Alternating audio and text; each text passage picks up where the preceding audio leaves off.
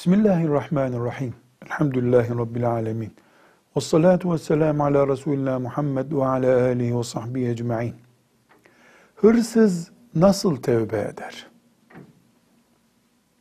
Elbette hırsızlık en ağır günahlardan bir günahtır. Bunu biliyoruz. Hırsızlık ya da diğer ismiyle çalmak hem Allah'a karşı müminin işleyeceği bir suçtur hem de kul hakkı dediğimiz insanla ilgili haklardan bir haktır. Dolayısıyla çalan yani hırsızlık yapan hem Rabbinden af diler hem de çaldığı malın sahibinden helallik ister. Dolayısıyla hırsızlık günahtır. Bu günahtan tövbe etmek, hacca gitmek, Ramazan'da Kadir Gecesi'nde ibadet etmek gibi şeylerle bağışlanmaz. Çünkü hırsızlık içinde insana dair başka insana ait bir hakkı da barındırdığı için tövbe ettim ya Rabbi, hac ettim, tavaf ettim demekle kapanmaz. Evet insan hırsızlık edince tövbe ettim Rabbim demesi gerekir. Ondan sonra da kimin malı ise söz konusu olan mal onunla helalleşmesi gerekir.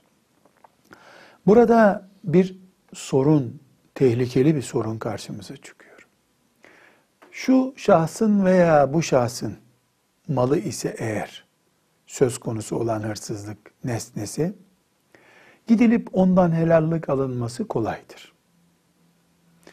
Ya devlet malıysa, kamu malı ise bu helallik nasıl sağlanabilir?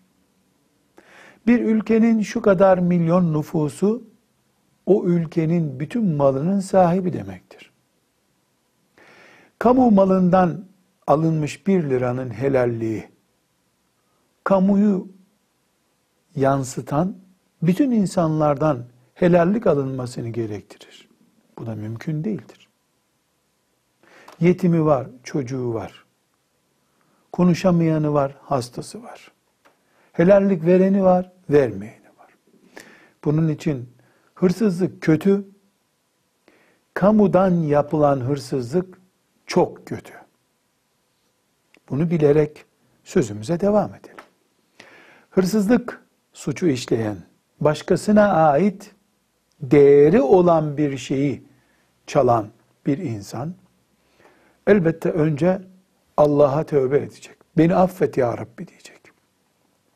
Sonra da asıl yapması gereken şey aldığı neyse onu götürüp sahibine verecek. O gün bir sene sonra, 20 sene sonra, 50 sene sonra, 80 sene sonra hiç değişmez bu kural. Kul hakkında zaman aşımı yoktur. Kul hakkında hacca gittiği için silinmişlik mümkün değildir. Yüz sene sonra götürülüp verilecek. Hatta 200 sene sonra bile torunları o malı götürüp hak sahibinin torunlarına verecekler. Helallik sağlansın diye.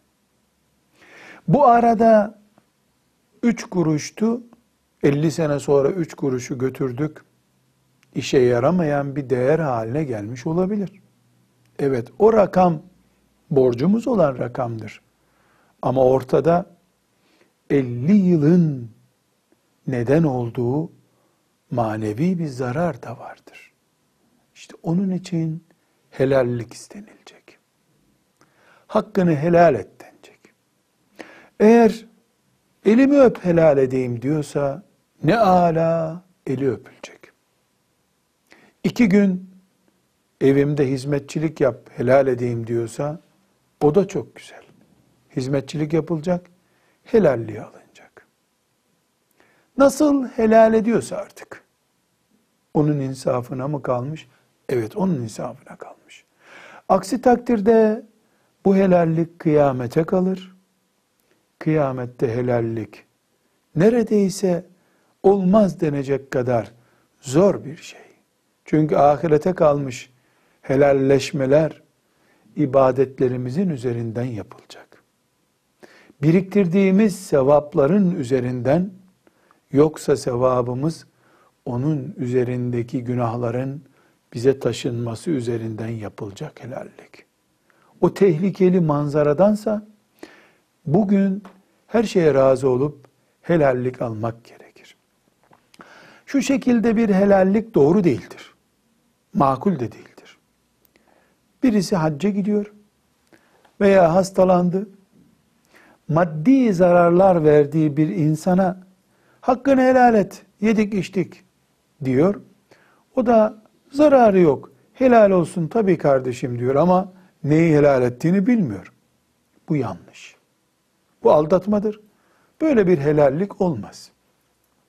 Ama filan zamanki bir zarar şimdi yüzüne vurulsa bu bir cinayete neden olacak, daha beter zararlara neden olacak gibi çok özel bir sorun varsa bu da bir alime danışılma suretiyle isim verilmeden gizlice maddi zarar geri verilip helal etmesi sağlanabilir mi?